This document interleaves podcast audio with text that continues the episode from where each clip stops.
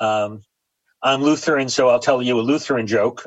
Um, did you hear about the Lutheran farmer who so passionately, so devotedly uh, loved his wife that he almost told her? I'm going to remember that but, one for my Lutheran yeah. friends. This show is brought to you by Hospice Chaplaincy, promoting excellence in spiritual care at the end of life. For more information, please visit www.hospicechaplaincy.com. You are listening to the Hospice Chaplaincy Show, a show where we talk about the psycho spiritual and psychosocial aspects of end of life care. You can find our podcast everywhere you get your podcasts. If you enjoy listening to this podcast, please don't forget to give us your feedback by writing a review on iTunes and any platform you listen to the show from. And now, here are your hosts, Joe and Saul. Thank you for joining the Hospice Chaplaincy Show. Today we have a special guest for you. Our guest is Dr. Kenneth Doka. He's the senior consultant to the Hospice Foundation of America. He's the author of Grief is a Journey Finding Your Path Through Loss, as well as 33 other books and over 100 articles and book chapters.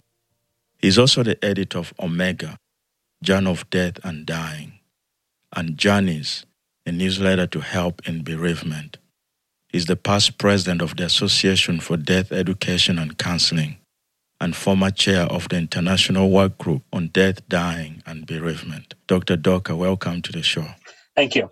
So tell us a little bit about your background. Where did you grow up? Well, I grew up in New York City in an area called Astoria, New York, which is now a really uh, hot neighborhood, but wasn't so much then. Um, just a, a solid middle class, lower middle class, working class area. Um, and it was it was an interesting background. It um, it gave me an opportunity to meet a diversity of people. The area was very is and was very diverse. Um, so it was a it was a very rich experience growing up there. In retrospect, so uh, my father was uh, was Hungarian uh, Reformed. My mother was Catholic. They um, they decided to agree to uh, raise the, their children as Protestant, and um, and the Magyar, the only Magyar Reformed Church, which still meets in New York City and still speaks in Hungarian, uh, which I don't speak, um, they chose the nearest Protestant church, which happened to be Lutheran. So I was I was brought up Lutheran. What led you into being so interested and so called to death and dying? Well, it was really very much an accident. Uh, also, an accident. Um, and what had happened is that um, as I was going to seminary, and I was doing graduate school and seminary in the 1970s, um, 1970, uh, 1969, I started seminary. Um, and I was trying to coordinate two full time educational programs, which is not easy, and to pay mm. for it in between. Uh, so, what I ended up doing was deciding to take a summer CPE. You had to take a clinical practical experience, clinical right. pastoral experience, I should right. say. Right. Um, and um, and I decided to do it over the summer because that freed up some credits for me to you know to uh, help me balance my my work at those at St. Louis U and Concordia Seminary. And at that point in time, my area of interest was actually delinquency. Mm. Um, and probably because growing up in Astoria, I um, there was a lot of delinquency. Uh, uh-huh. You know, one of the kids I grew up with had been in reform school, um, and um, so I was kind of interested in in in that. And I actually received, I actually was um, uh, interviewed for and accepted into a CPE program at, at Spofford Center. Mm. Spofford Center is where New York City um, sends its juvenile delinquents, now closed. Wow. Wow. But, you know, these are the kids they couldn't, these are the serious delinquents. These are the ones that either by the nature of the crime or by the nature of the family cannot be released back into the community. So prior to, to you know, they're being held pre-trial. Mm. And um, and that was a perfect internship for me. I was looking forward to it. Um, about a week before I was to start it, I got a letter from Spofford Center, um, probably right around this time of year, maybe a week earlier. Uh, you know, just as I was finishing my spring semester.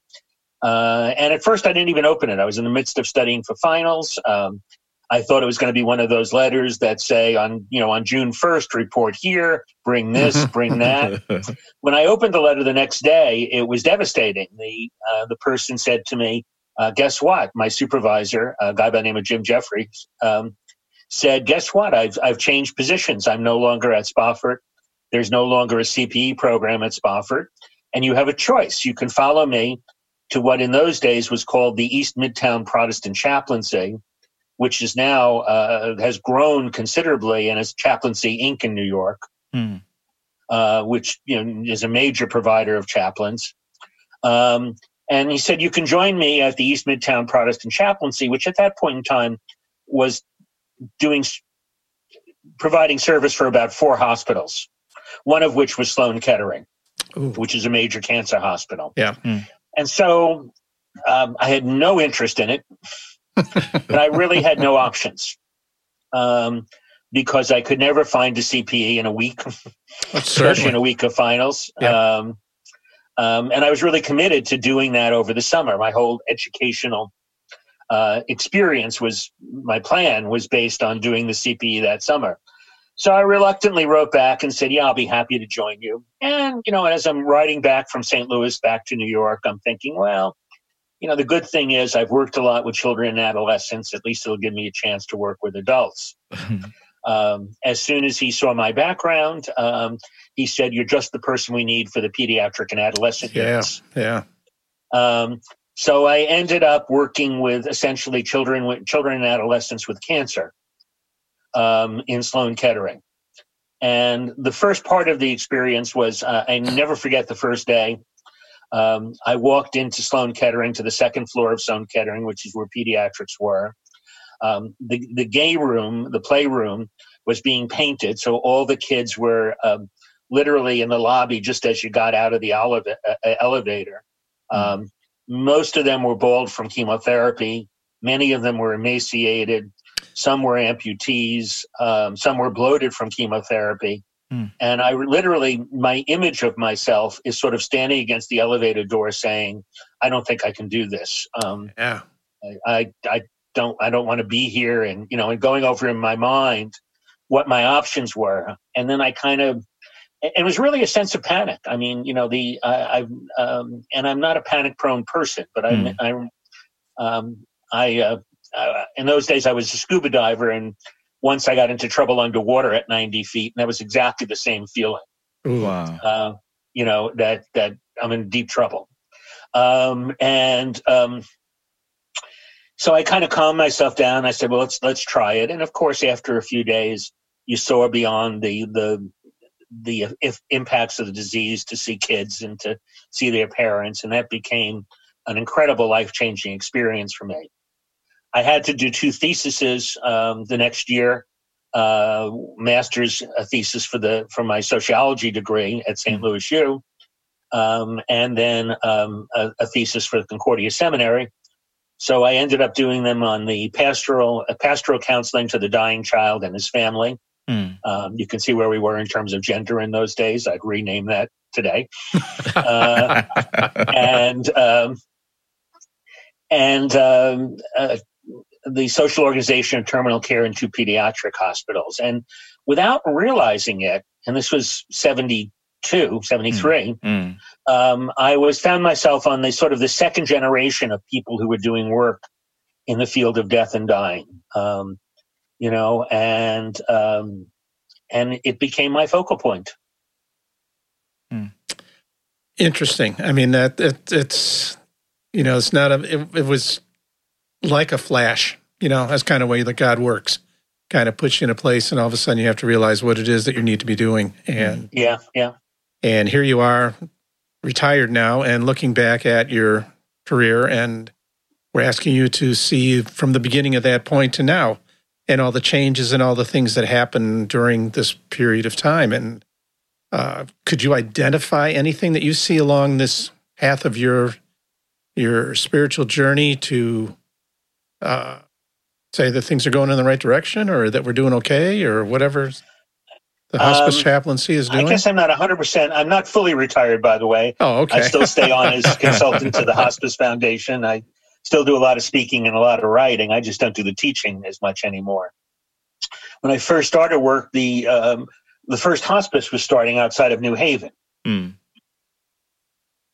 Um, and of course, you know, during those years, I, I saw it grow and saw it develop, um, saw different models emerge. Um, in 1971, the preeminent theory was Kubler Ross's stages of dying. Right. Mm. Right. Uh, 50 years now, uh, we've grown a lot, and, and while we appreciate um, the historical importance of that work, we certainly look, uh, we don't look for predictable stages anymore. We look for Mhm. very personal experiences Mhm. that people have as they cope with loss. Um, we looked at Freud's notion of detachment as Mm. the major model.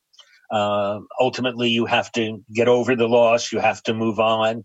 Uh, now we approach it from the uh, from the paradigm of what we call continuing bonds. You never Mm. lose your connection with that person. Mm. Um, Right. um, so a lot has changed in the theory of grief. Um, a lot has changed in our understanding. Um, certainly, we've um, we've learned one of the most important lessons from Kubler Ross, and and that is that um, that di- persons who are dying shouldn't be isolated, Mm. um, and certainly um, we need to communicate, respect their choices. So the field has grown considerably, I think. Yeah. So, what was the motivation for your first book? My first book. Yes. Um, Okay, my first book was Disenfranchised Grief Yeah. uh, in 1989, Mm. um, and um, and disenfranchised grief referred to persons who experienced losses that other persons didn't acknowledge or or sanction or uh, support. Mm. Uh, so you had a loss, but you didn't have a right to grieve that loss. Hence the term you were disenfranchised. Um, And the original basis of that was that um, one day we were talking about widows in my my senior seminar um, on grief counseling, and as we were talking about widows, one of the women said, "If you think," uh, and my graduate students often had um, a lot of life experiences. They varied in age from post college to uh, post retirement, literally. Um, Mhm. So um, one of the women said, if you think spouses have it tough, you ought to see what happens when your ex spouse dies. Mm. And I had never thought about that. What happens when your ex spouse dies? Hmm. Um, and I asked her if she was comfortable in sharing her experience, and, and she was. And she talked about the fact that they had been married for close to 25 years um, before they got divorced. As a matter of fact, they were planning an anniversary, cru- uh, uh, you know, a silver anniversary cruise. And um, and what occurred was that at that time, um, she came home early one day and found her husband uh, in bed with a neighbor who um, who she also considered a friend. So it was a Mm. very painful, very ugly divorce. Within two years, this person they had divorced. This person had remarried, developed cancer, and died. Mm. Um, and she said people would come up to me on the street, my friends, and say, "Congratulations! I heard you got him." And she said part of me felt that way, but the other part felt, you know, this was this was the father of my children. This was my love of my life for 25 years. This is Mm. the guy I went to the high school prom with. Mm. Um, and she talked about the fact that she really couldn't express that with anybody. You know, people didn't understand. Um, even her new partner, you know, um, who, you know, she said we struggled so long over trust issues, my trusting him after this, that I couldn't say to him, I really miss John, you know, Mm. um, because John had been in, you know, the, her, her betrayal by John had been an obstacle in, in their relationship that, you know, um, so um, I thought that's interesting, and let Yeah. me see if other ex spouses um, experience that. And and so I did a study of ex spouses. Um, and what's interesting about that were, were two things. One is, um, remember, this was in the early 1980s. Now, um, the one thing that was interesting was that um, most of them um, compared the grief of the divorce Mm. to the grief of the death. Now that was Hmm. interesting because if you looked in those days in in uh, the equivalent of Google, many of you you probably both old enough to remember those indices that we had to use, and you looked under divorce and grief, you would find nothing. Mm. Um, True. you'd find something under the psychological sequelae of divorce, but it was interesting that the people experience it were describing it as grief, Hmm. um, which I thought was fascinating. Um, and then the second thing was that most people had a reaction, some more intense, some less intense, and there were some factors that affected that. So I thought, well, that's that's interesting, and um, and then I thought, um, well, uh, was a fascinating study. It was well received. Um, and I thought, let me go on the other end of that. What about if you're having an affair mm. and your partner dies, having an extramarital affair? You know, so the other side of that, mm. since mo- many of these divorces were, you know, because of of infidelities. Mm. Well, you know, uh, I don't know how research oriented you are, but um, it was somewhat hard to find that sample. I would think so. So, um, did find some. So I broadened it um, to people who are involved in dyadic or uh, multidimensional, including romantic sexual relationships, uh, gay and straight. And in those days, um, there was no such thing as gay marriage. So, you know, so we mm-hmm. looked at people who were living together, uh, people who had extramarital affairs, uh, people who were engaged but hadn't fully married, um, you know, long time dating relationships in which marriage wasn't for one reason or another an option, but all of these intense dyadic relationships. Um, and again, um, we found that same pattern, you know, uh, a tremendous sense of grief, but uh, n- no no recognition of that grief uh, mm. by others, uh, or in, in in some cases, um, the inability to share that that loss because of shame. Mm. Uh, you know, one woman, for instance, was having an affair with her boss, and um, she talked about going to the funeral um, with her friends, and you know, and she was just one of the secretaries, not even this person's secretary, and all of them kind of joking about his death, and you know, and trying to figure out what's the shortest time they could spend there and still be respectful. Hmm. Uh, before they went out for a drink, and and meanwhile, she's lost the love of her life. Um, so was, uh, so that's where somebody said I had a loss, but I had no right to grieve, and that's when I started using the term disenfranchised grief. It's interesting. My uh, part of my life history is a uh, is divorce as well, and this was back in the middle '80s. And I mean, I was going through this thing, and and I had no idea what I was experiencing.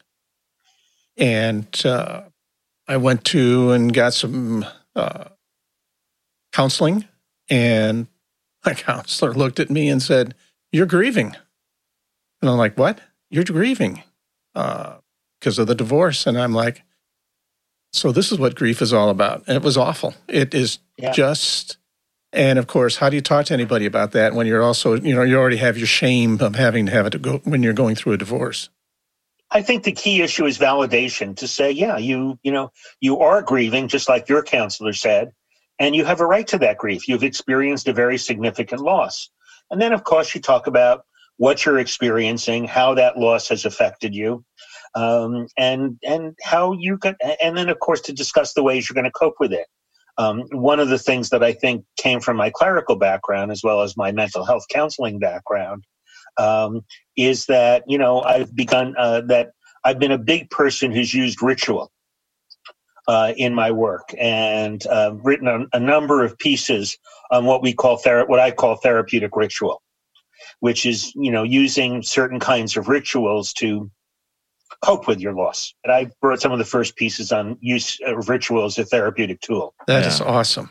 That is awesome. And we spoke there about rituals of transition to mark movement, rituals of continuity to reaffirm a continuing bond, rituals of reconciliation to finish business, you know, uh, yeah. accept or yeah. receive forgiveness, and then rituals of affirmation, just to say, "Hey, thank you, I love you." Mm-hmm. Mm.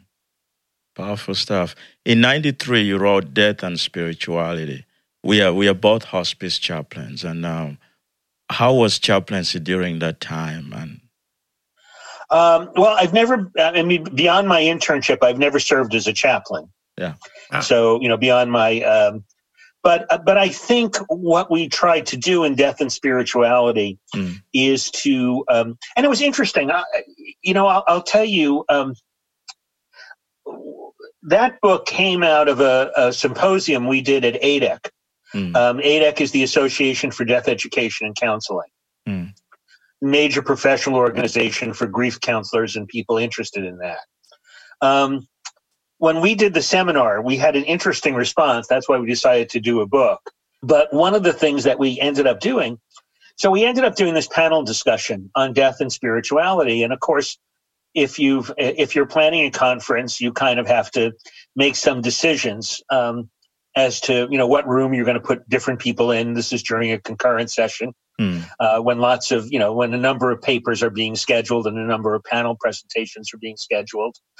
And so I guess they looked at it, the convention committee, and said, you know, we have about a dozen clergy chaplain types in the organization, so we'll we'll give them a small room. Mm. We ended up having over uh, out of a conference of of about 350, we ended up having 200 people come to our session. We actually had to move twice. so people were um, interested and, in the and, topic. And what really was interesting about that is mostly it wasn't the clerical types. Uh, they they knew about death and spirituality. It mm. was the the counselors who said, you know, I, I I'm at a loss whenever people start talking religion or start talking spirituality. Um, you know, I'm uncomfortable. I don't know what to mm. say. I don't know how to deal with it. Um, so, in many ways, that was a primary focus to, to say to, you know, certainly to say to chaplains, here is some information about death and dying that you may need to know. But also, it was um, to, to people who were uh, more secular counselors, uh, secularly oriented. Um, and in those days, if you remember, you know, um, spirituality was a private affair. Mm uh, not in the realm. You know, anybody said God, you ran and got a chaplain quickly. um, and um, and and so we found that extremely interesting. That the the you know that really um, we found, and of course now spirituality has been well recognized in the field of mental health counseling, and um, and I guess that's one of those changes too. Mm. Um, yeah. Christine Puchalski has done a lot with physicians and um, and spirituality. You know, we focused on counselors and spirituality, um, but I, it's no longer that forbidden subject. And hopefully, people don't run out and get a chaplain all the time somebody mentions that.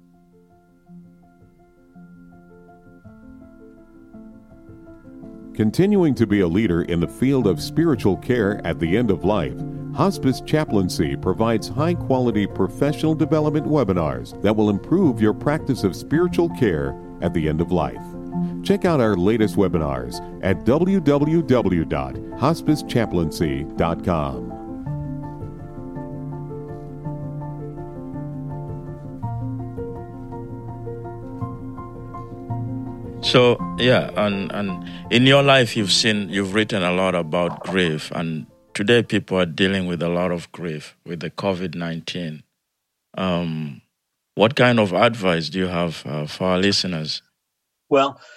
I, I, you know, one of the things that I'm saying, and I'm writing a small piece on it for my uh, my blog in um, Psychology Today, mm. is um, is I think that following this pandemic, we are going to have a pandemic of complicated grief. Mm. Um, Very true. Be- because um, there's a lot of factors um, in the in the in the in, that are happening now. Uh, people uh, people are dying alone. Um, they're not getting the, the the support, whether it's COVID or not. If it's COVID, they tend to be dying somewhat suddenly.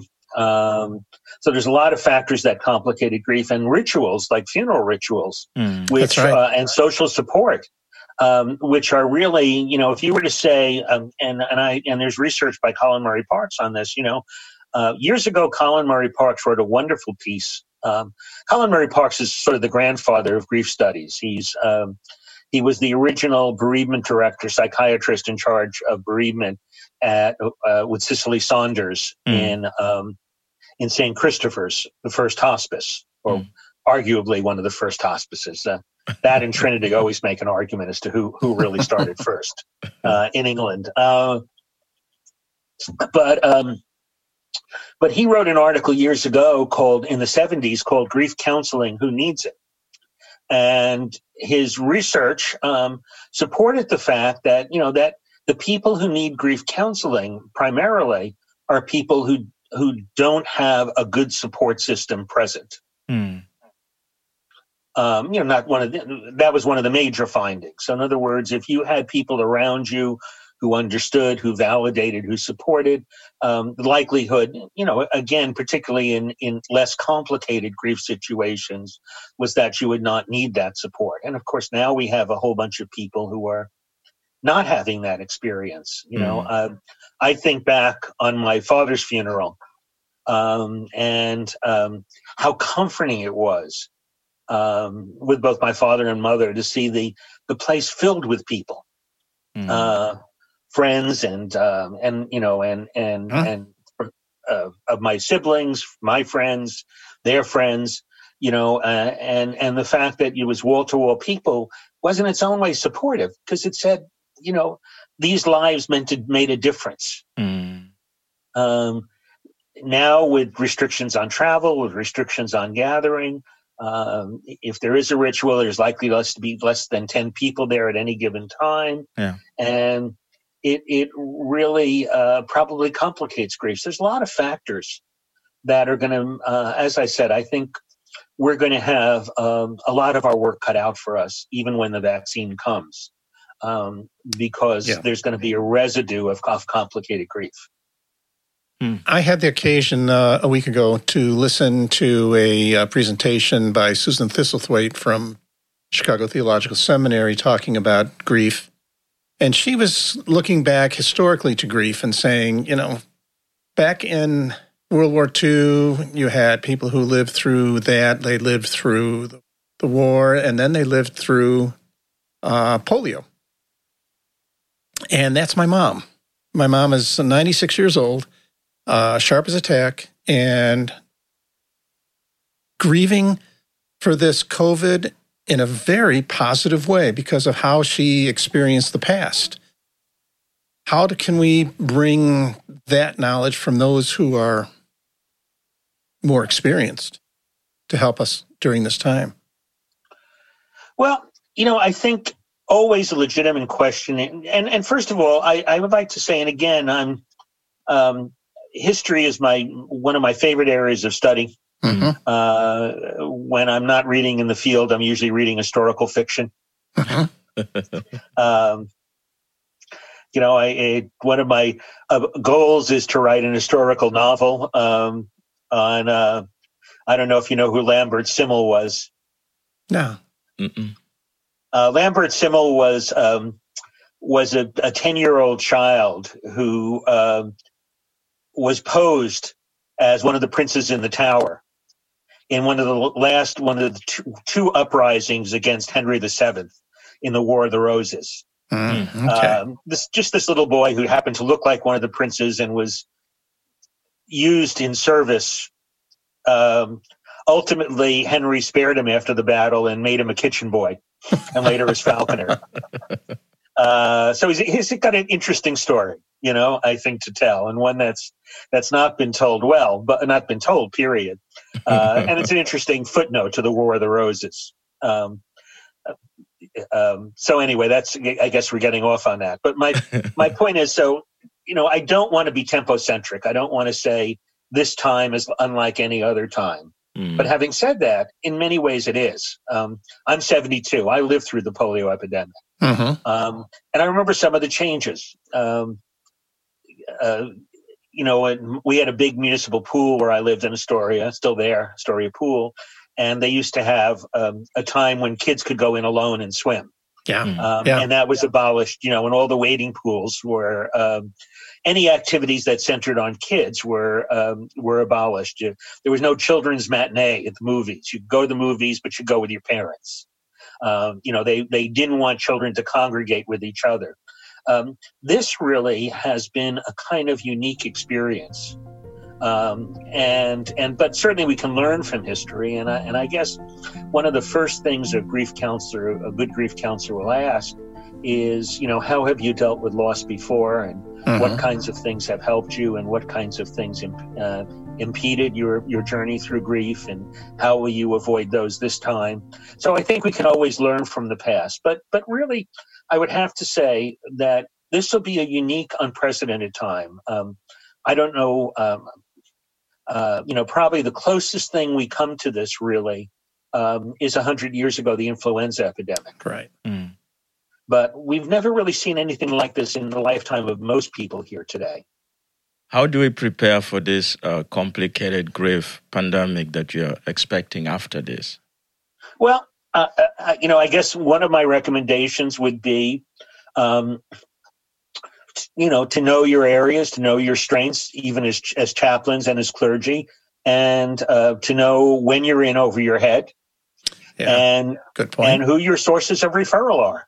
Uh, I've never been trained in EMDR, you know, in some of the tra- trauma treatment methods, and so you know, but I know people I can refer to if I really feel that such a methodology might be a useful adjunct uh, to therapy. And I think clergy and chaplains um, need to know that too. You know, need to be able to say, okay, this is beyond what I've been trained for. Yeah. Um, who can I refer? True. I'm I'm thinking about how is it then we that we as clergy, we as chaplains can approach those who don't know that they're having this kind of grief.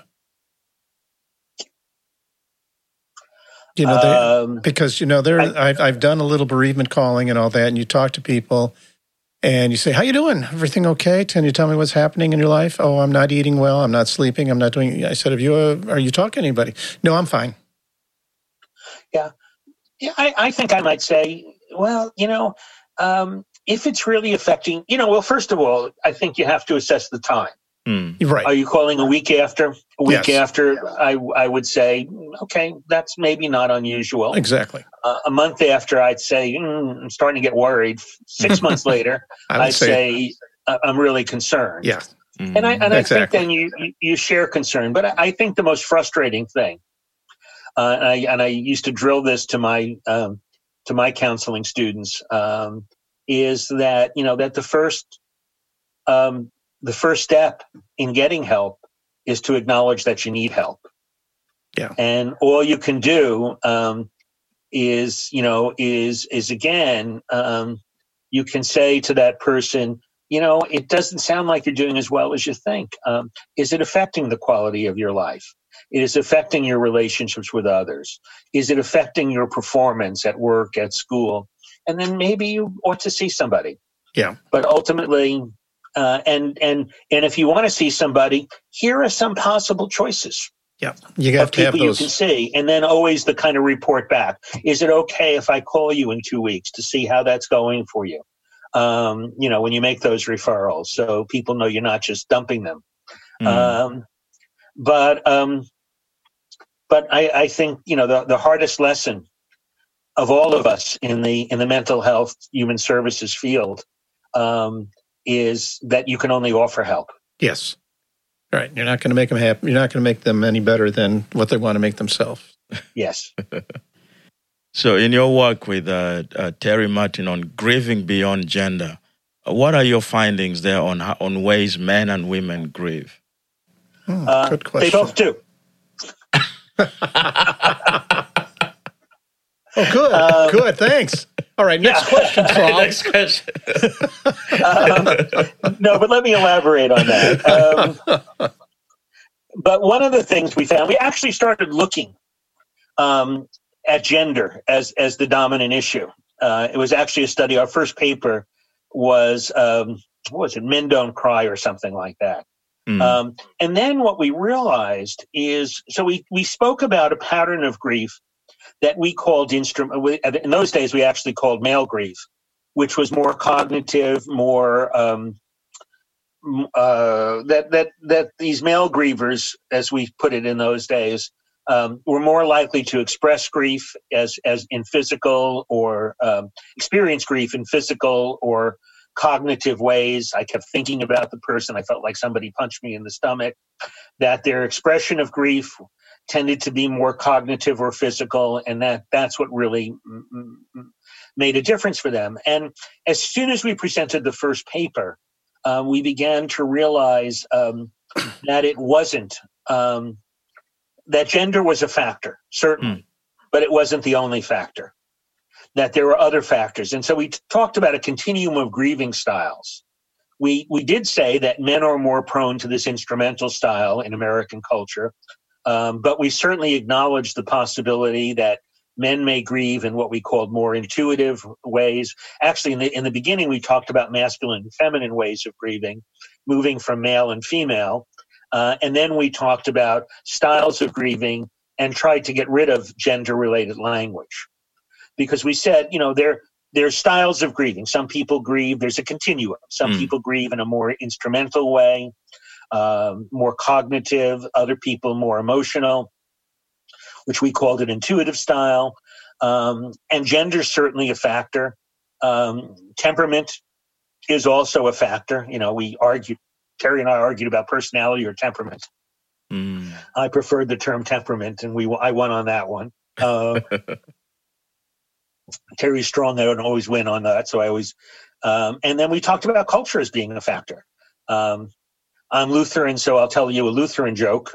Um, did you hear about the Lutheran farmer who so passionately, so devotedly uh, loved his wife that he almost told her? I'm going to remember that but, one from my Lutheran yeah. friends. But it refers to the fact that, you know, that many Lutherans, historic Lutherans coming from northern Germany and Scandinavia, tend to be more constrained. Yeah. Yeah. In their emotional expression, both men and women. And so, you know, and then we looked at other factors too. So, for instance, one of the things we found um, is that women who had a very instrumental pattern, um, more, t- you know, less typical of other women, um, often had one of two experiences. The, the minority of them had an experience that they were the par- parentified child hmm. in a in a dysfunctional family. But the great majority of these women who had this instrumental style were usually the oldest child, or if not the oldest child, the oldest daughter in a family with multiple siblings. And they often had uh, caregiving responsibilities to these siblings, these younger siblings. So think about it. You're, you're an eight year old girl. You're taking care, watching over your three year old little brother. Your three year old little brother skins, you know, skins his knee.